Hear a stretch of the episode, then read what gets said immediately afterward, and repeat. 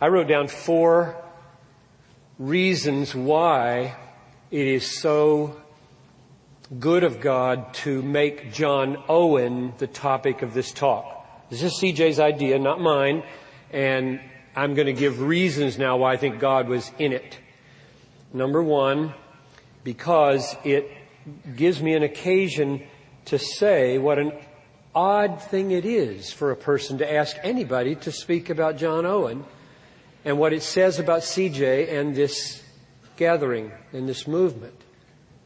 Owen. So what, what in the world is anybody doing asking to bore a whole room full of people with, with a 300 year old unreadable theologian. And it, it says a huge amount about CJ. It says a huge amount about what Sovereign Grace Ministries stands for, namely that you believe in it, what he stood for. How rare it is that anybody would want Owen. How rare it is that anybody would want anything 300 years old. How rare it is that anybody would want theology. How rare it is that anybody would want God-centered theology, Christ exalting, Bible saturated theology.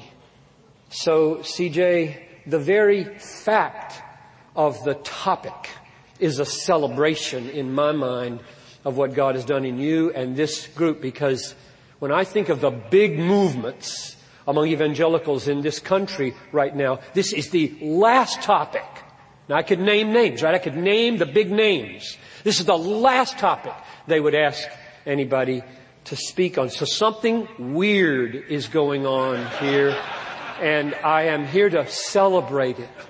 And I hope you'll, you'll see why before we're done. So that's reason number one for why I think it's of God that I would be asked to speak on John Owen. And the second is that I am on a writing leave and just finished a book called the, the fourth volume in The Swans Are Not Silent, Contending for Our All. And in it are three little biographies of Athanasius, John Owen, and G. Gresh, J. Gresham Machen. And it's all about the importance of defending, contending for doctrinal faithfulness, which is our all when it's Jesus Christ and a right understanding of His gospel. And so Owen was fresh on my mind because of working on that book. And now the book I'm working on is called perhaps God is the gospel. And Owen is figuring very largely, mainly because as Justin and I were just talking in our hotel room, it seems like as you take the orbit of his 22 volumes of published works, 23 maybe if you take biblical theology into account, probably the most integrating text is the God of this age has blinded the minds of unbelievers to keep them from seeing the light of the gospel of the glory of Christ who is the image of God. And that verse is the pivotal verse in this book. The gospel of the glory of Christ who is the image of God. And the point of the book is, if you preach the gospel and the glory of Christ does not shine off the things you celebrate in that gospel, you haven't communicated good news. The subtitle might be something like Meditations on God's Love as the Gift of Himself. And I fear for our evangelical world that it isn't God's self for our everlasting enjoyment that is generally offered in the gospel. So that's reason number two why it feels so urgent, present, immediately relevant for me to be talking about John Owen. And the third reason is that as of last week, Justin Taylor and Josh Sowen at Desiring God Ministries created a website, www.johnowen.org, where you can go and find everything you need to know about Owen. So that's easy to remember. johnowen.org. So if you go to johnowen.com, you get an architect, I think.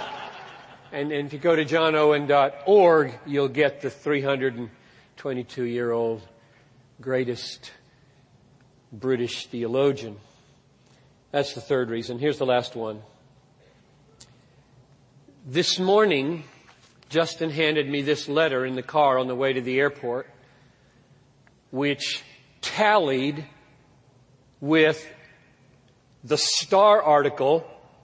Our church has a newsletter called The Star, and uh, Cody Pinkney wrote it this week, who is one of our church plants in Charlotte. Desiring God Community Church in Charlotte. Pastor Cody Pinkney wrote the Star article for us. And this letter and that article are about the same thing, namely pastoral plagiarism. One of the largest churches in Charlotte, Calvary Church, lost its pastor, I believe last September, because of preaching other people's sermons. A 3,000 person church. And this letter is a confession, and I get these periodically from a pastor in South Carolina confessing preaching my sermons. John Owen devoted his entire life to holiness in the ministry. Not success. Not popularity. But purity, integrity, and holiness was his passion. And I think if he looked at the lay of the land in America politically, it's happening in the Congress this very moment as they investigate DeLay, and what's happening in the church as adultery and plagiarism and materialism bring down pastor after pastor or exalt pastor after pastor, I think he would have regarded it as unrecognizable. And so it's an unbelievably relevant thing that we should talk about John Owen, and I'd like to pray before I launch. Father in heaven, I ask now that you would help me be faithful to the gospel, which I believe John Owen saw probably more clearly than almost anybody in the last 400 years. We want to exalt Christ tonight, like we have in song and testimony. Now we want to exalt Christ in a biographical study of John Owen. And I know that the devil uh, would hate me to succeed at that, and so therefore I ask for protection, humility, faithfulness to Scripture, truth to history, and an anointing, Lord, to do this with a right affection. And I ask for these who listen that their hearts would be made right and that they would be able to benefit from this story. Let the ripple effect, as CJ and, and I and, and Justin prayed a little while ago, let the ripple effect be for decades, indeed till Jesus comes, for thousands of miles, and in children and teenagers, and old people, dying people, sick people, well people. Oh, let the ripple effect of this conference, including this little piece, be great. In Jesus' name I pray. Amen. It's amazing that uh, the three of the speakers who have come to the Desiring God Pastors Conference um, J.I. Packer, Sinclair Ferguson, and Roger Nicole all said in their keynote messages over the last years, nobody had influenced them more than John Owen. So picture that. These three giants of our day, these are my heroes. Packer, Ferguson, Nicole, say out loud, nobody influenced them more than John Owen outside the Bible, of course. Which is a remarkable thing to say about a person who's been dead 322 years. Whose prose is so demanding, he thought it was. For example, in, in the preface to his uh, book, um, which one? I wrote it down. The Death of Death in the Death of Christ. He wrote this. Now picture how unreader friendly this is. Reader, if thou art, as many in this pretending age, a sign or title gazer, and comest into books as Cato into the theater to go out again, thou hast thy entertainment. Farewell.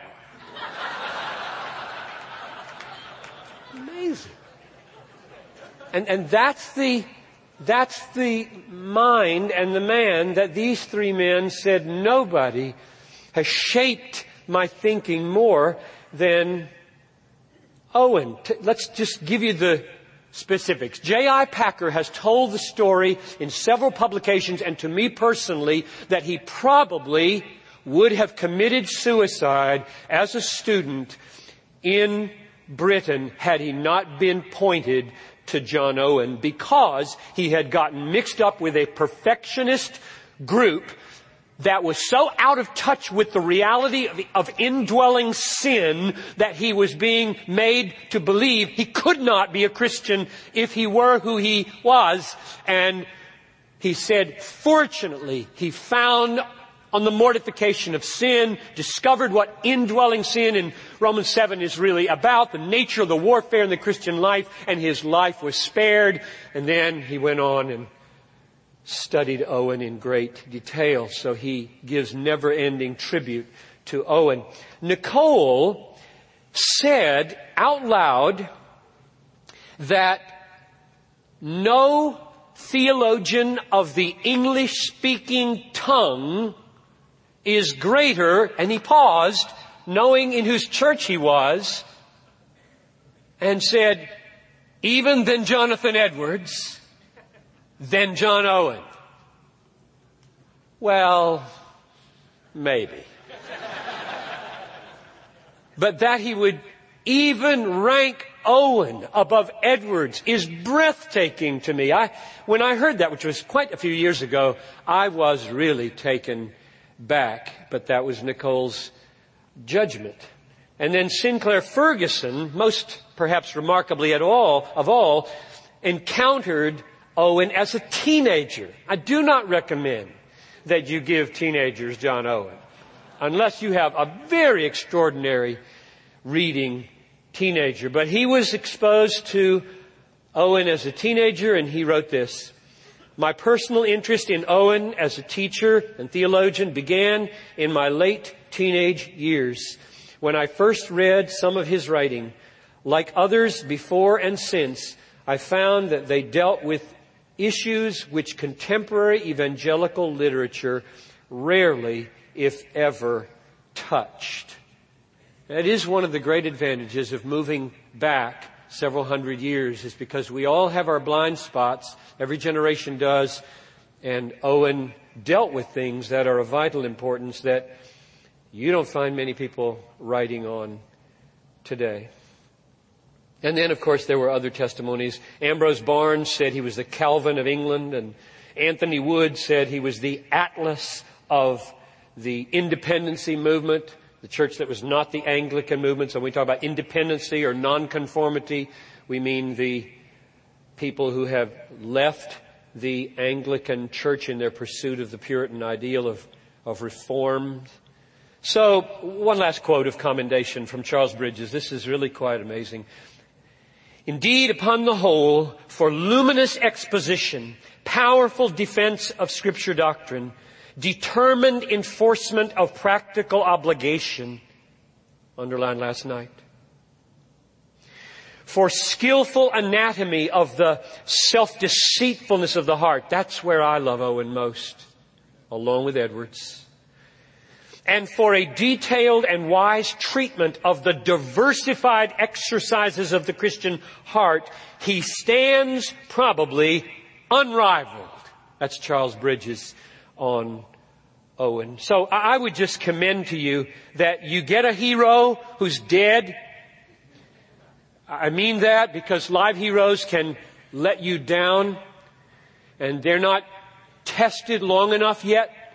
So get yourself one or two good dead heroes and obey Hebrews 13:7.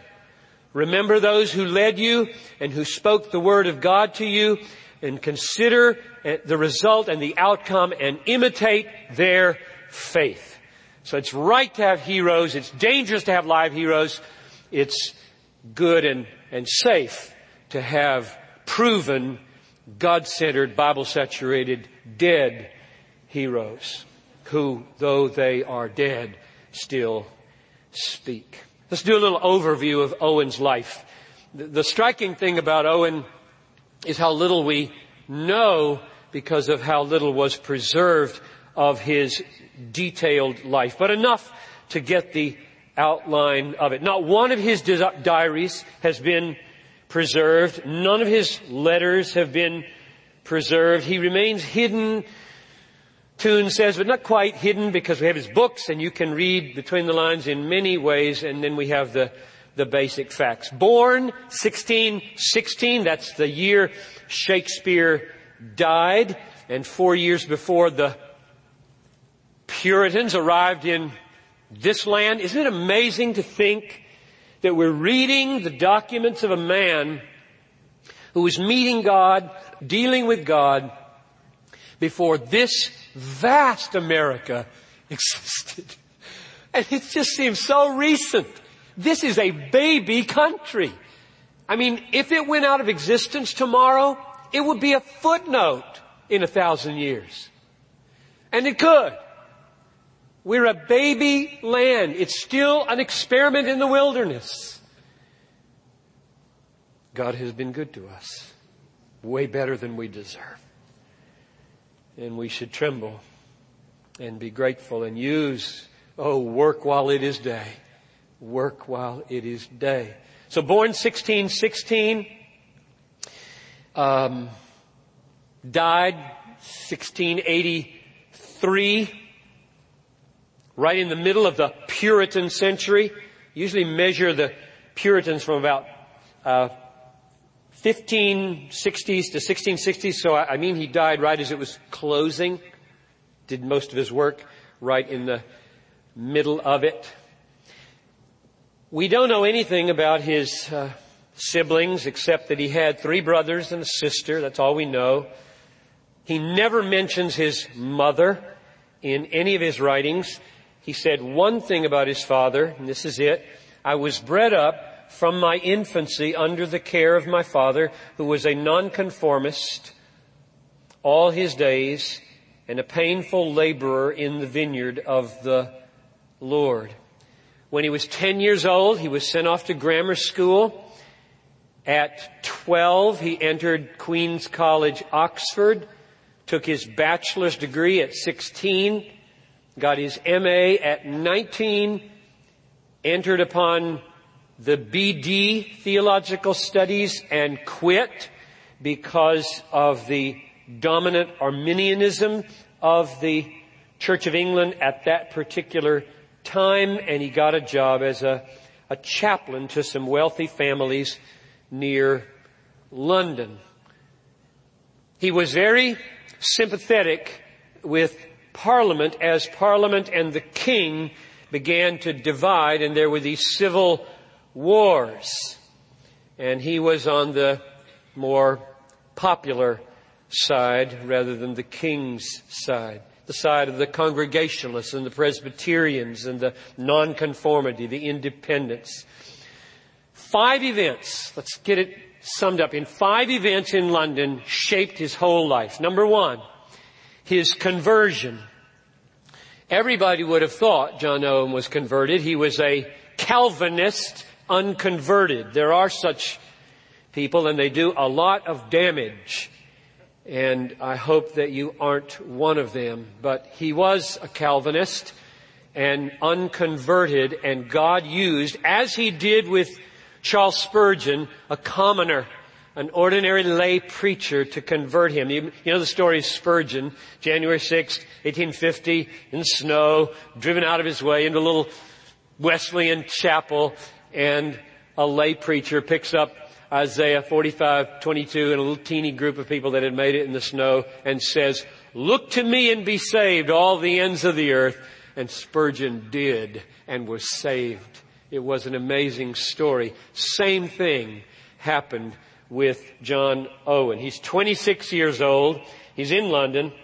He visits his cousin who wants to take him to hear the famous Presbyterian preacher Edmund Calamy at St. Mary's Church I said London, it's Aldermanbury, wherever that is. I don't even know if I pronounced it right. Well, he wasn't there. The preacher wasn't there. His cousin wanted to leave. You ever done that? Go to hear a famous preacher, you find out he's not preaching, want to go away? Don't do that. You might get saved. so they stay. A simple preacher filling in on the spur of the moment takes his text from Matthew 8:26 why are you fearful, O you of little faith? And it was the appointed word that penetrated Owen and removed all his doubts and fears and worries. He felt as if he had been born anew, or at least had been given profoundly unshakable assurance of his salvation, which I just can't help but pause and make an application here. Um, because of one of the things you said you drew out last night about the background of this movement with a, you know, a basketball player for a leader. you know, a drunken drug dealer, you know, just,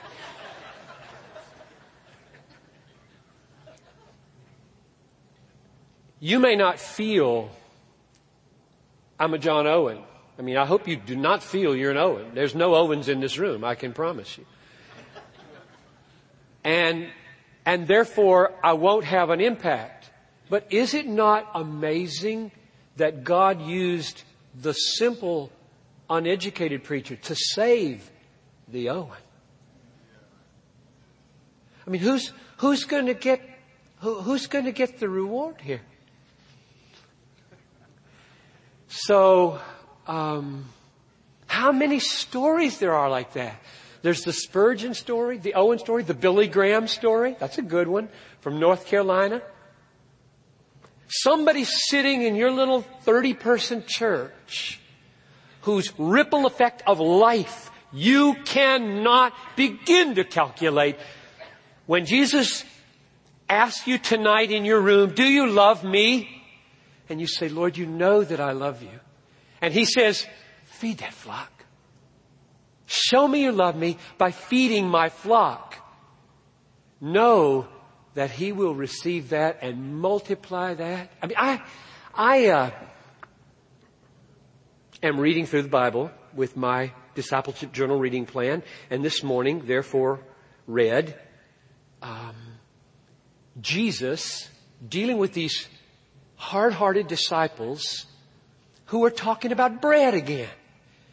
And he says, don't you understand? When we fed the 5,000, how many loaves were left over? Twelve. When we fed the 4,000, how many loaves were left over? Seven. Do you not understand? And what's the point? The point is, you'll be taken care of if you feed my flock. Twelve, seven, how much do you need? What do I need to do to help you stop talking about bread and start talking about souls? Would you stop worrying about your livings? Would you stop worrying about your money? He's saying, I have tried to show you rest. I'll take care of you. Feed my sheep. Simple or educated, feed my sheep. I'll take care of you. The ripple effect will be beyond anything you ever dreamed. Second event that happened, that was first, his conversion. Second, his marriage. Why do I mention it since we know almost nothing about her? Her name was Mary Rooke, R-O-O-K-E. He never mentions her in any writing. 31 years they were married. She died, I believe, eight years before he died. What is so amazing in the story of the marriage is that they had 11 children and all of them died. And Mary died before Owen died. So they have 31 years and a child dying roughly every three years.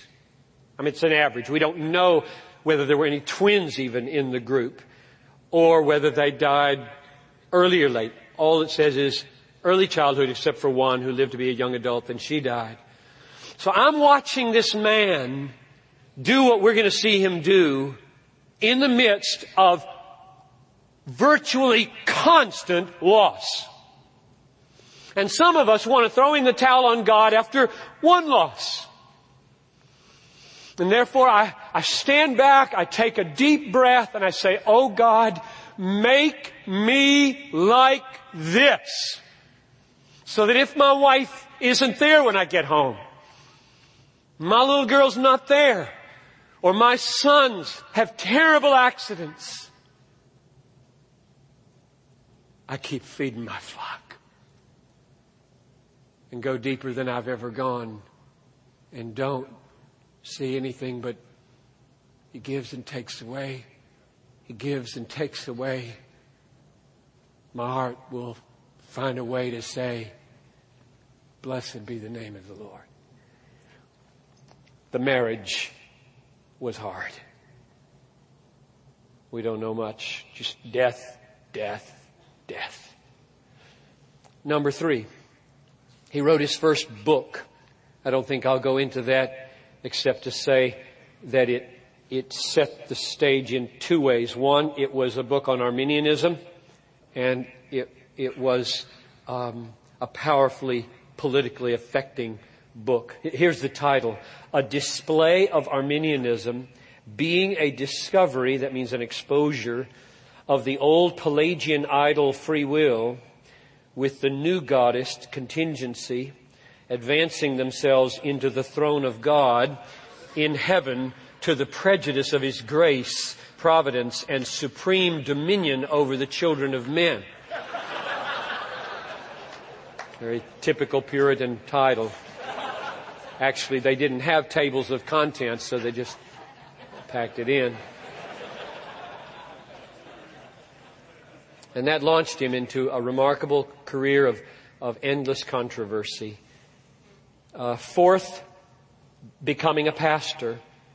He became a pastor in, in London. He was a pastor all his life with some brief interludes with Cromwell in politics, which I'll, I'll mention. And that set the stage. He, he did all of his writing out of a pastoral ministry, sometimes a fugitive pastor.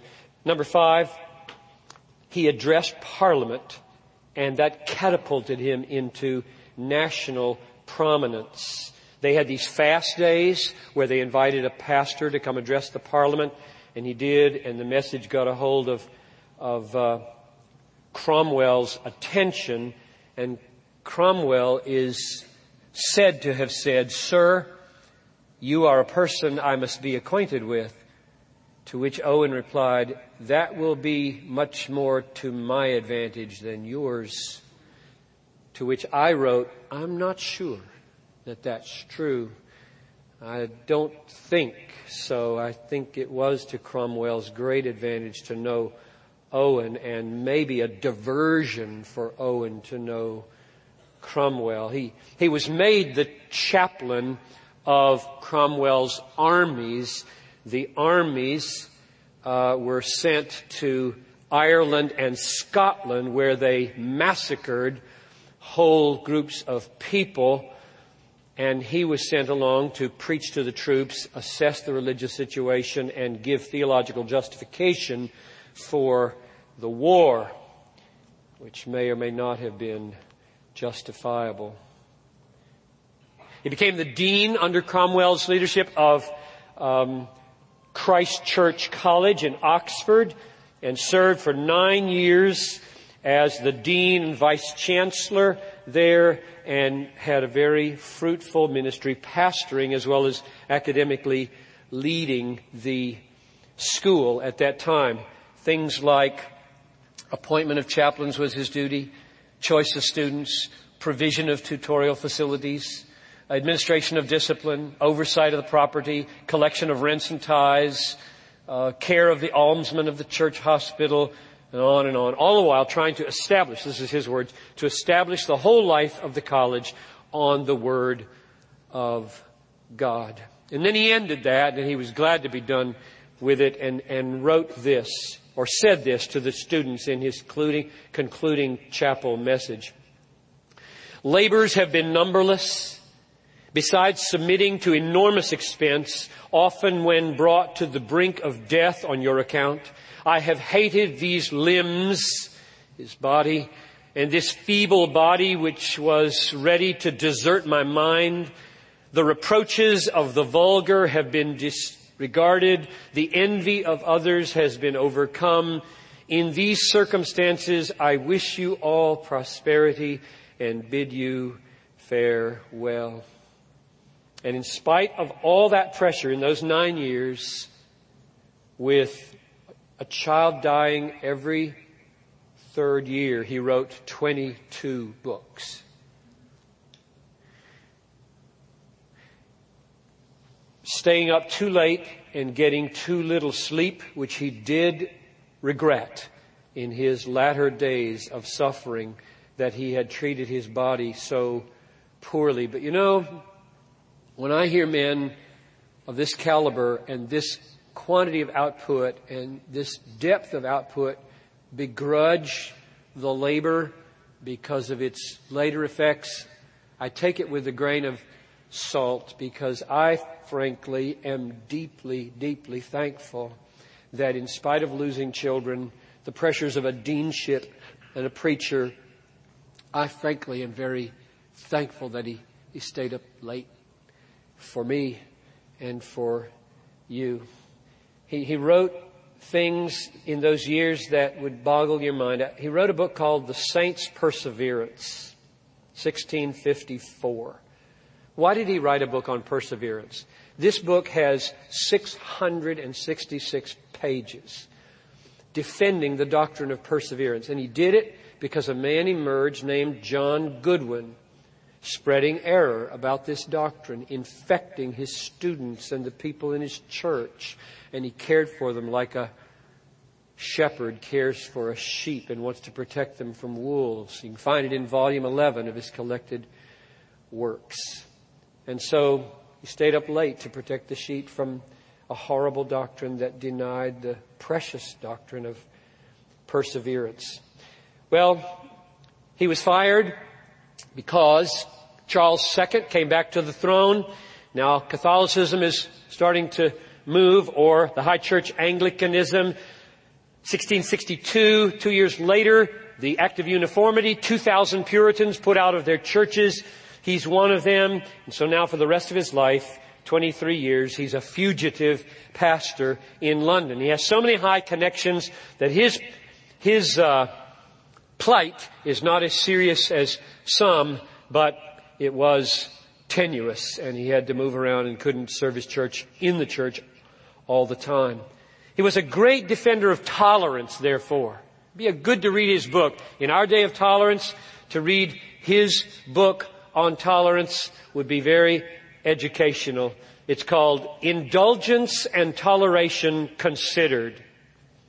He wrote this, It seems that we are some of the first whoever anywhere in the world, from the foundation of it, thought of ruining and destroying persons of the same religion with ourselves merely upon the choice of some peculiar ways of worship in that religion. Nothing new under the sun, is there? Agree on massive, glorious, truths for which people have died. But if you sing like that, you are so defective. It's as though you were a heretic. William Penn, Pennsylvania, William Penn was a Quaker and Owen, he studied with Owen. And then he came over and, and preached tolerance and, and Owen wrote to the governor of Massachusetts pleading for tolerance for the Baptists in his day, though he was not himself a Baptist. So Owen was a remarkable combination of doctrinal defense and tolerance of form and I give thanks to God for him. Feed my sheep was what he wanted to do. He um, knew John Bunyan. You know who Bunyan was? He wrote Pilgrim's Progress. And they were contemporaries and they knew each other quite well. And it always struck me as odd that Owen was known as the, the Atlas of Independency, the Calvin of England. Bunyan was an absolute nobody. He hadn't done anything to distinguish himself except get himself in prison. And Owen, who could have been in prison for the same reason but had strings he could pull, tried to pull the same strings over and over for Bunyan. He was trying to get Bunyan out of jail because he loved him and his, his preaching. One time Charles II asked Owen, why do you bother to go hear that uneducated tinker? And he said this, could I possess the tinker's abilities for preaching? Please, Your Majesty, I would gladly relinquish all my learning. Now here's the lesson I learned from my life, and it's very precious to me right now. You try and you try and you try to do what you know is right and make something happen that ought to happen get Bunyan out of jail. It's a good thing to do. And you fail. You fail. You do your best. And 12 years later, he comes out of jail with a book in his hand called The Pilgrim's Progress that has influenced the world a hundred times more than John Owen. Was that a failure? You have to learn to talk in paradoxes if you're going to believe in the providence of God. Yes and no. It was right to try to get him out of jail. Do unto others as you'd have them do unto you. And it was good and right that he failed under God's wise providence. I think I was hearing some of that tonight in what was being said during the worship time. So I learned that from my life. I'm thankful that God can do that with some of the things I'm failing right now to accomplish. He died in 1683, was buried in Bunhill Fields. I've been there. And what makes the visit there so precious is that five years later, Bunyan died and they're buried in the same graveyard. The great atlas of independency who functioned at the level of kings and the tinker who spent most of his productive years in jail writing the most important book in the world after the Bible, probably. Well, what can we learn here? Just step back and do some lessons. That's the life. What, what makes this life tick? And I think it is his passion for communion with Christ in the gospel in the pursuit of universal holiness of life. That's, so I think, the way he'd say it. Communion with Christ, the glory of Christ in the gospel, in the pursuit of a universal holiness of behavior. Let me read this in his book of the mortification of sin in believers.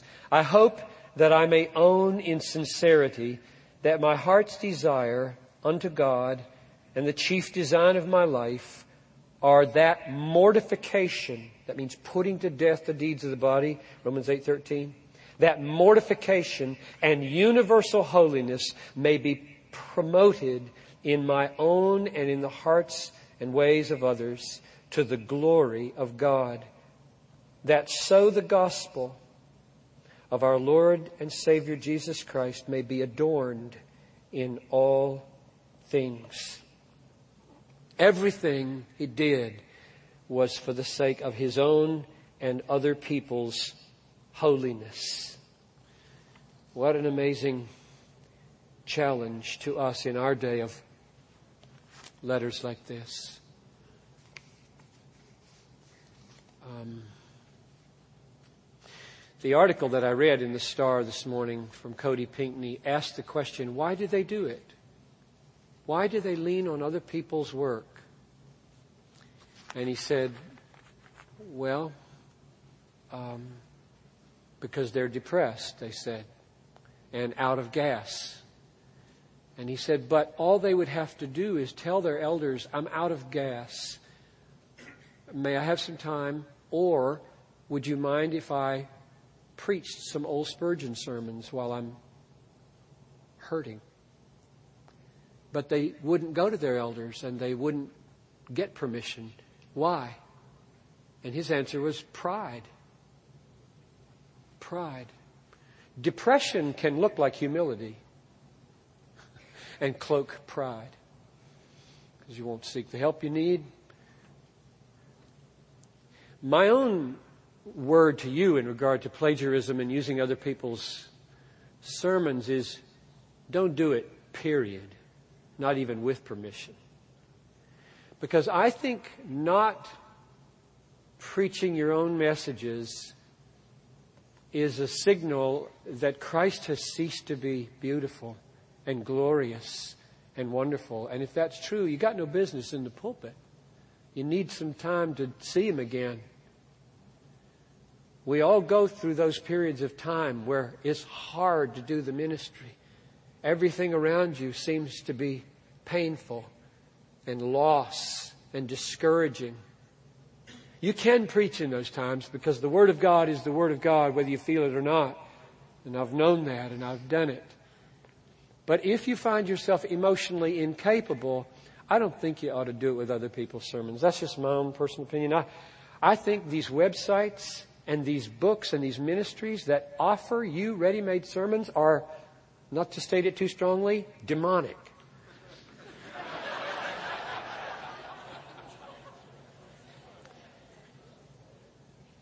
Let your people see your heart. Find Christ here and tell them what you see. You know, this is a very rich book. Frankly, I have, I have a hard time empathizing with those who can't find anything to preach here. A really hard time. Because I have a hard time keeping sermons short.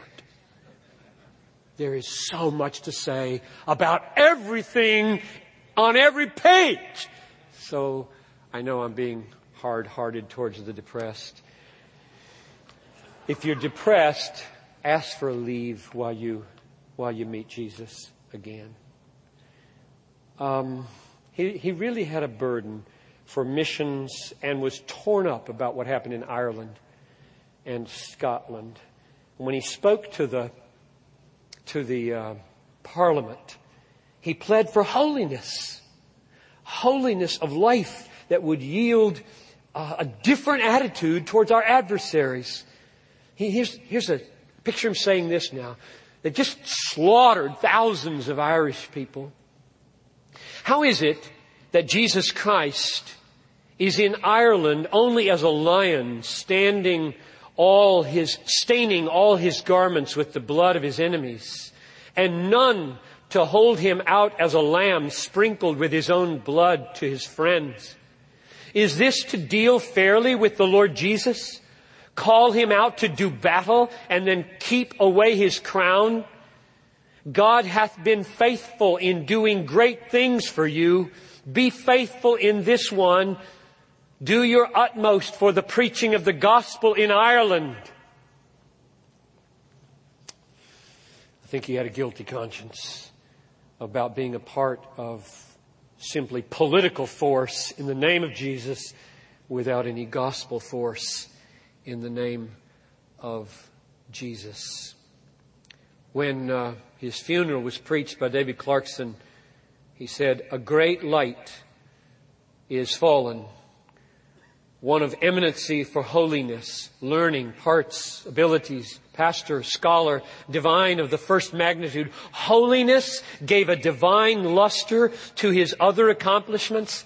It shined in his whole course and was diffused through his whole conversation. In other words, he succeeded, as far as Clarkson was concerned, in the pursuit of holiness in his life.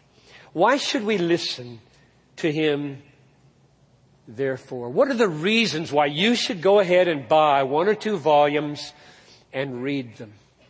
Not everything, just something. What are the reasons? Here's a few reasons why I think we should listen to Owen today. There is a holiness without which we will not see the Lord.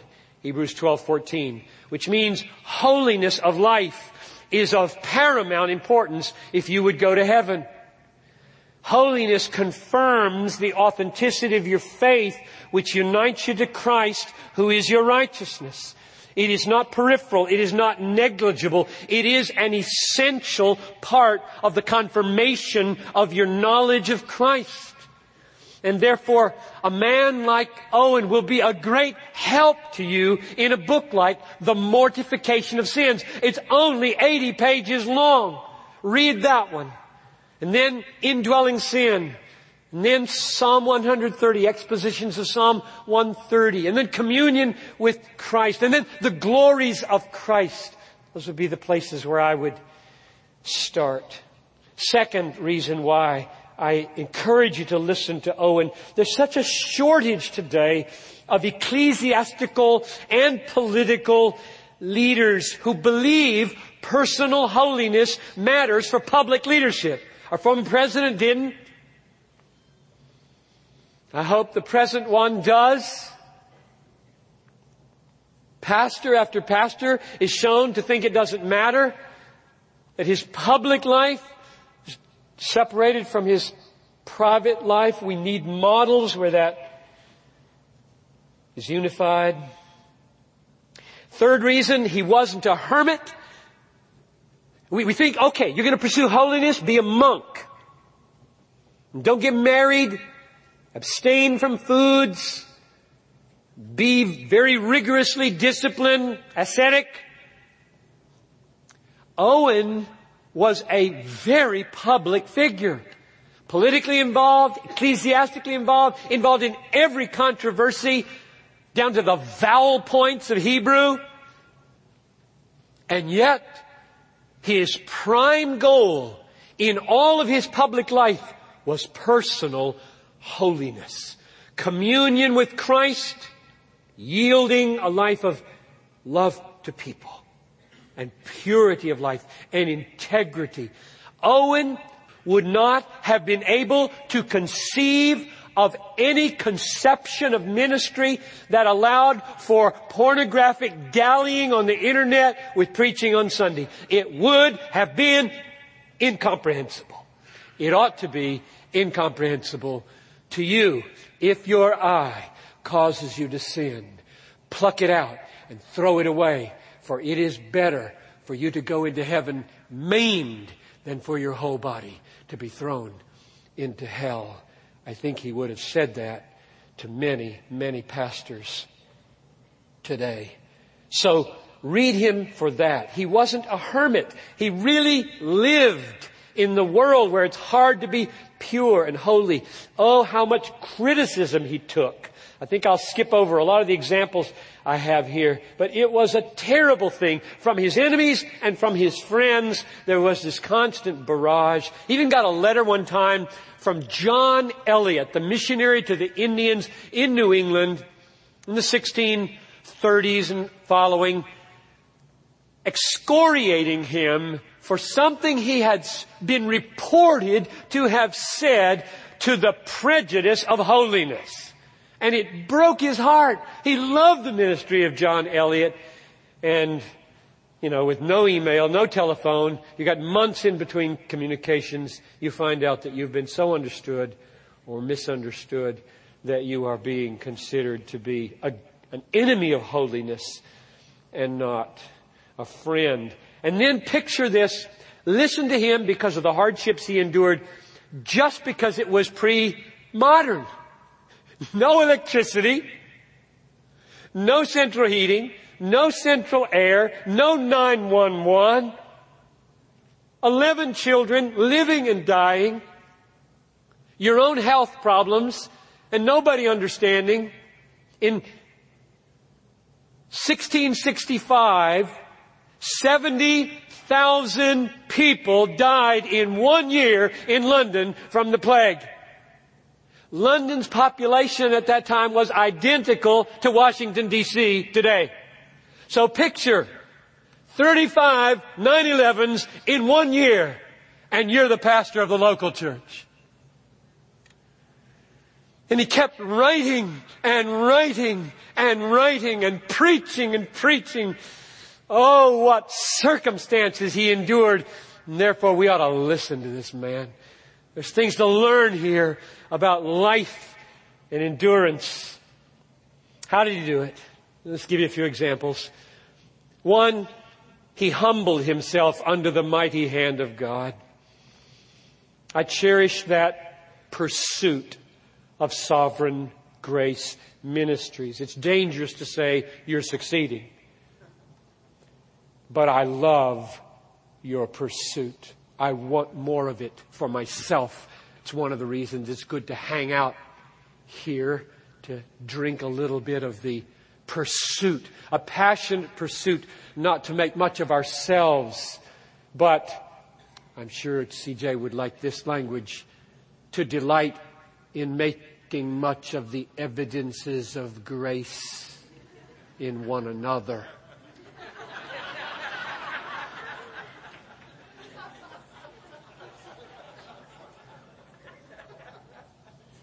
Owen labored to humble himself.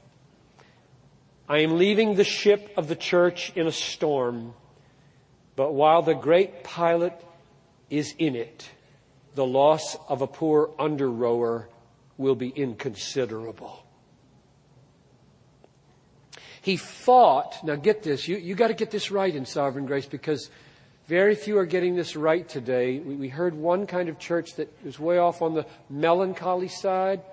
Others are way off on the rah-rah side. You gotta get this right because you're poised to be a witness to get it right. He labored to stay conscious and broken for inbred sinfulness. Now, there's so many people who would think that is the, I mean, this is a Christian hedonist talking, right?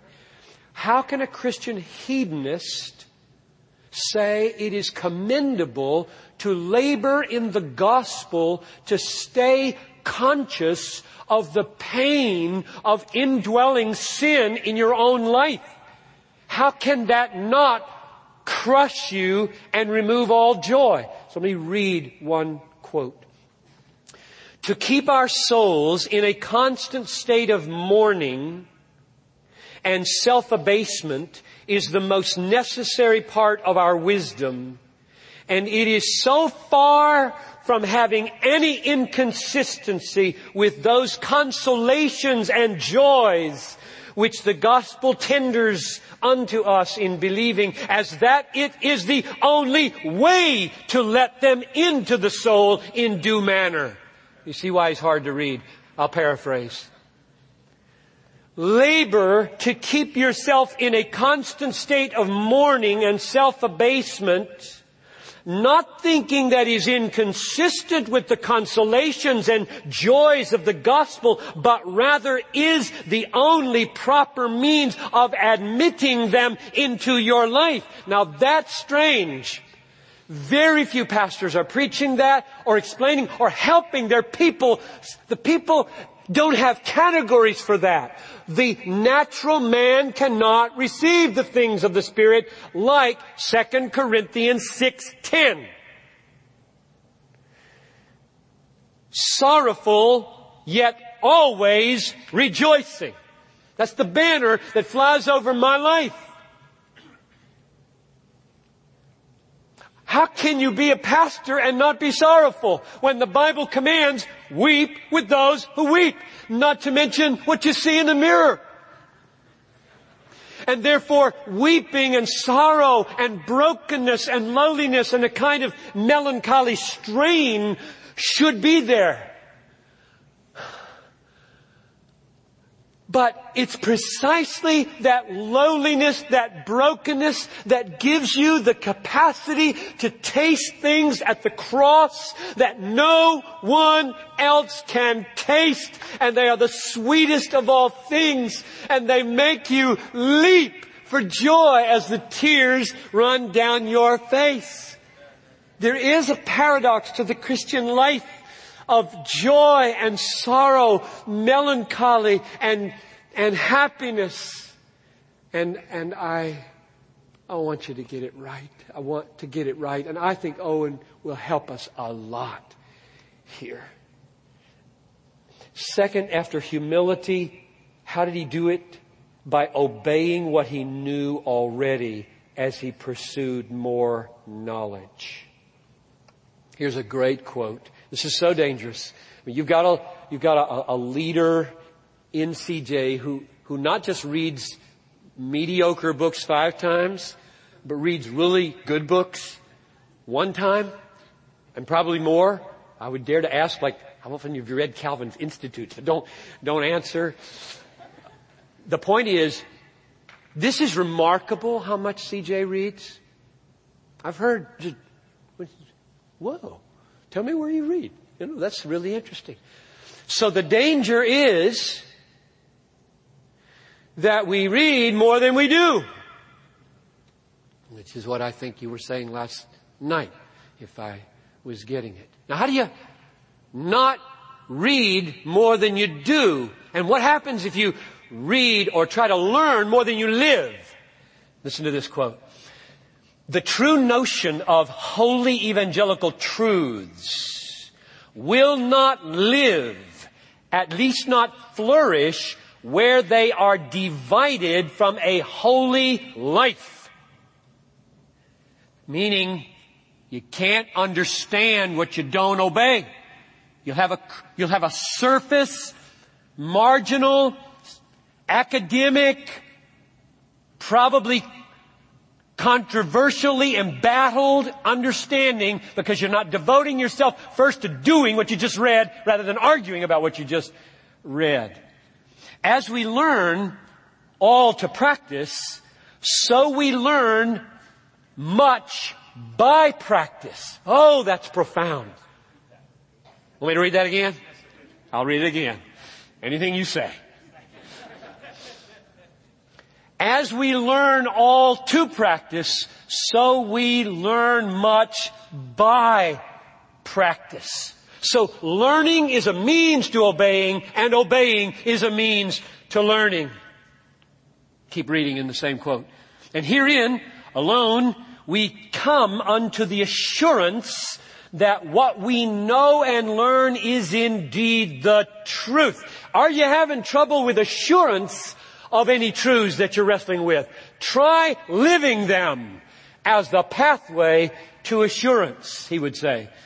And thereby will they be led continually into the farther degrees of knowledge. For the mind of man is capable of receiving continual supplies in the increase of light and knowledge if they are improved unto their proper end in obedience unto God.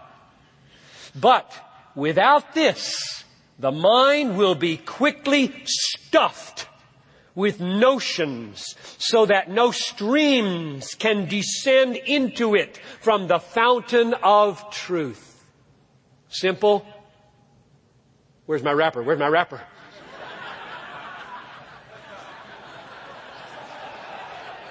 Say that.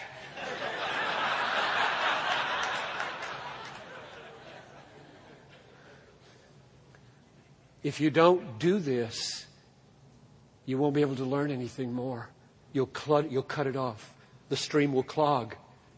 It's meant to go. It's meant to go to people. It's meant to bless people. It's meant to bless the poor. It's meant to bless the unreached. It's meant to change you into a godly, broken, humble, loving person. And then the stream flows and the reading, the reading becomes life-giving and, and the sight of glory as you read and study the gospel becomes greater and greater. But not if you become a dead sea of intellectual accumulation. Third, how did he do it? Passionate communion with Jesus Christ in the gospel. He loved Christ and he communed with Christ. He lived near God. He stayed on God. He was coming to the end of his life and uh, he was communing with him and writing a book about his glories. He wrote a letter Christ is our best friend, and ere long will be our only friend. I pray God with all my heart that I may be weary of everything else but converse and communion with Him. Hmm.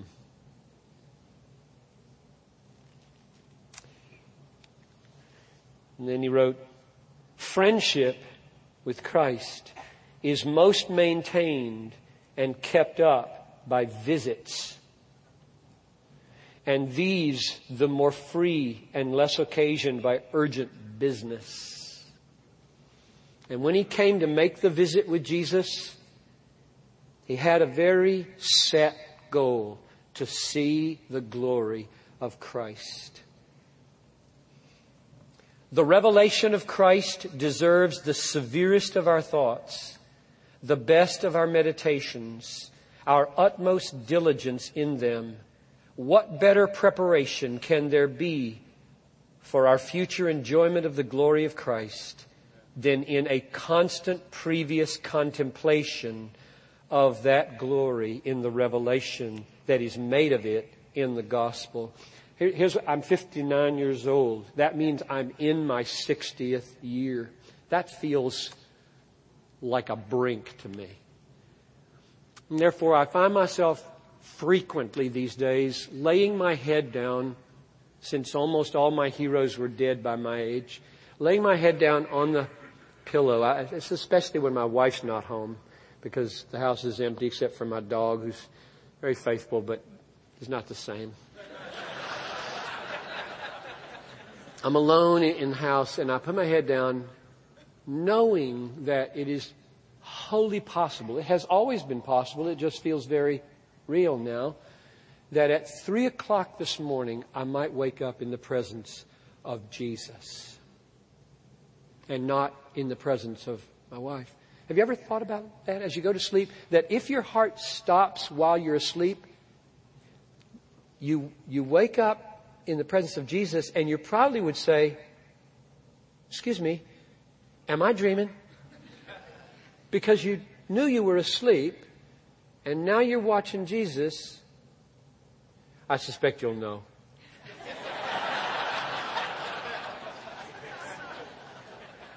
but what it does is it, it helps me deal with him very personally.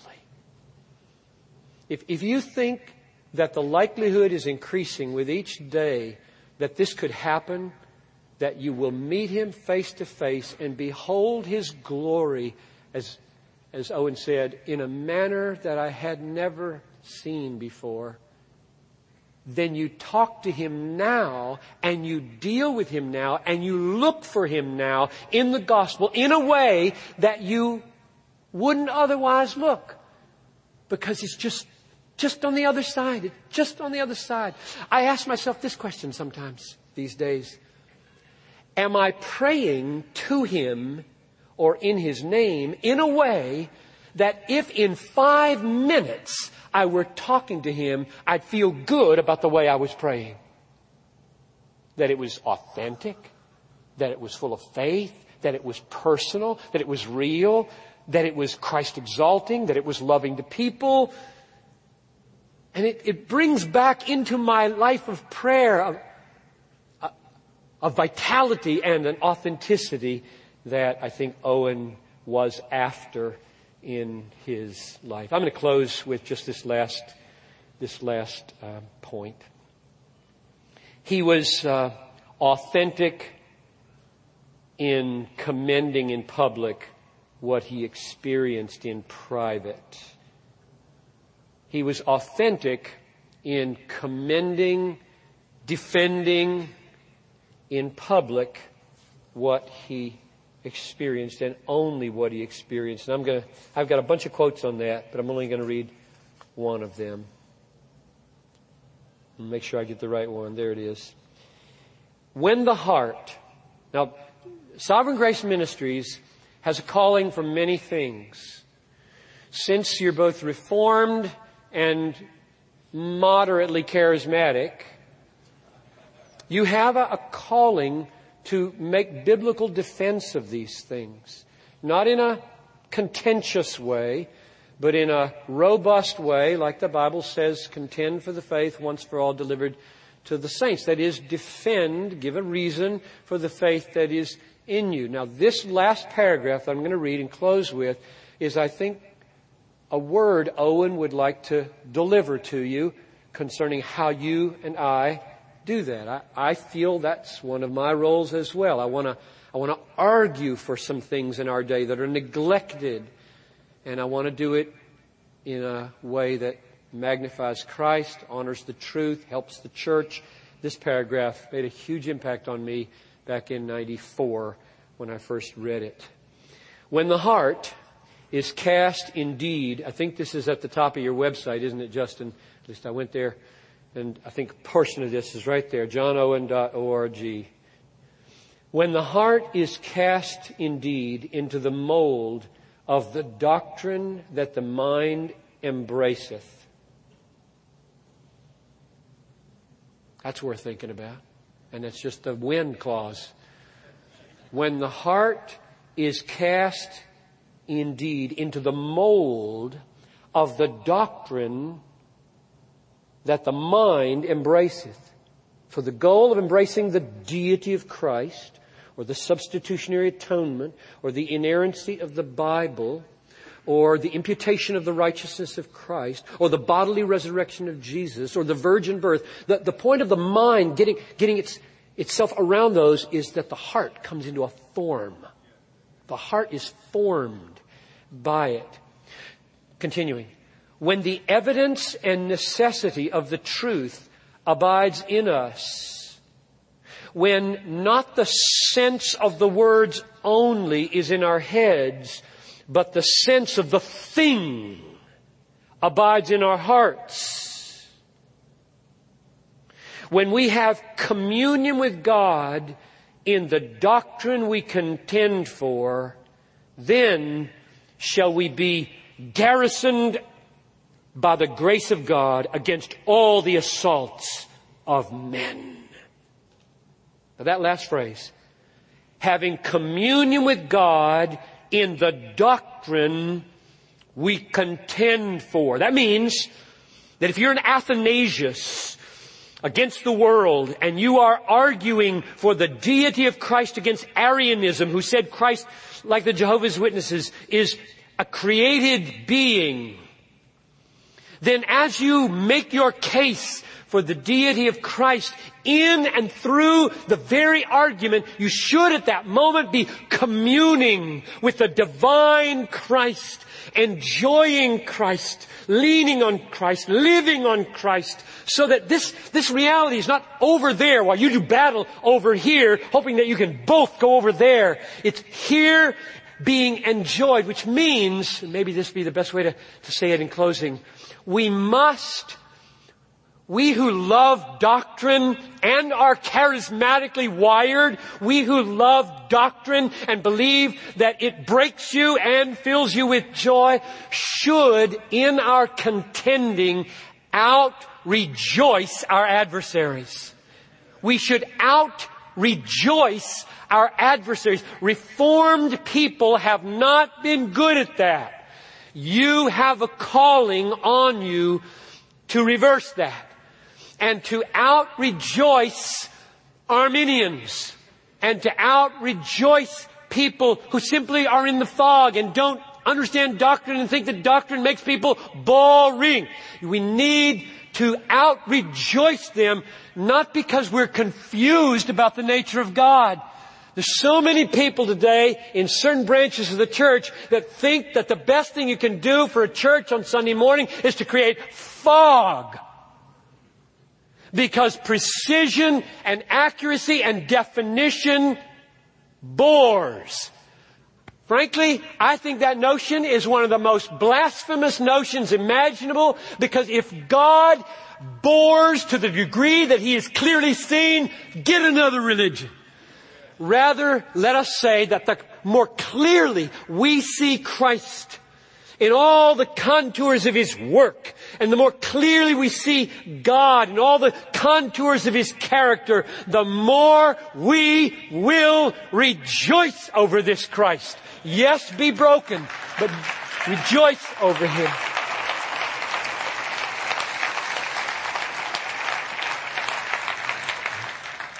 Father in heaven, words, words, words, unless you come and do a mighty work. And so I believe you have come earlier and you have been coming. And now I ask that as we go our ways, find ourselves reading, meditating, pondering, would you come? Would you do a great work? Let Owen's life and my fragmentary storytelling become a means of seeing and savoring the glory of Christ in the gospel to the end of universal holiness in sovereign grace movement. Through Christ I pray.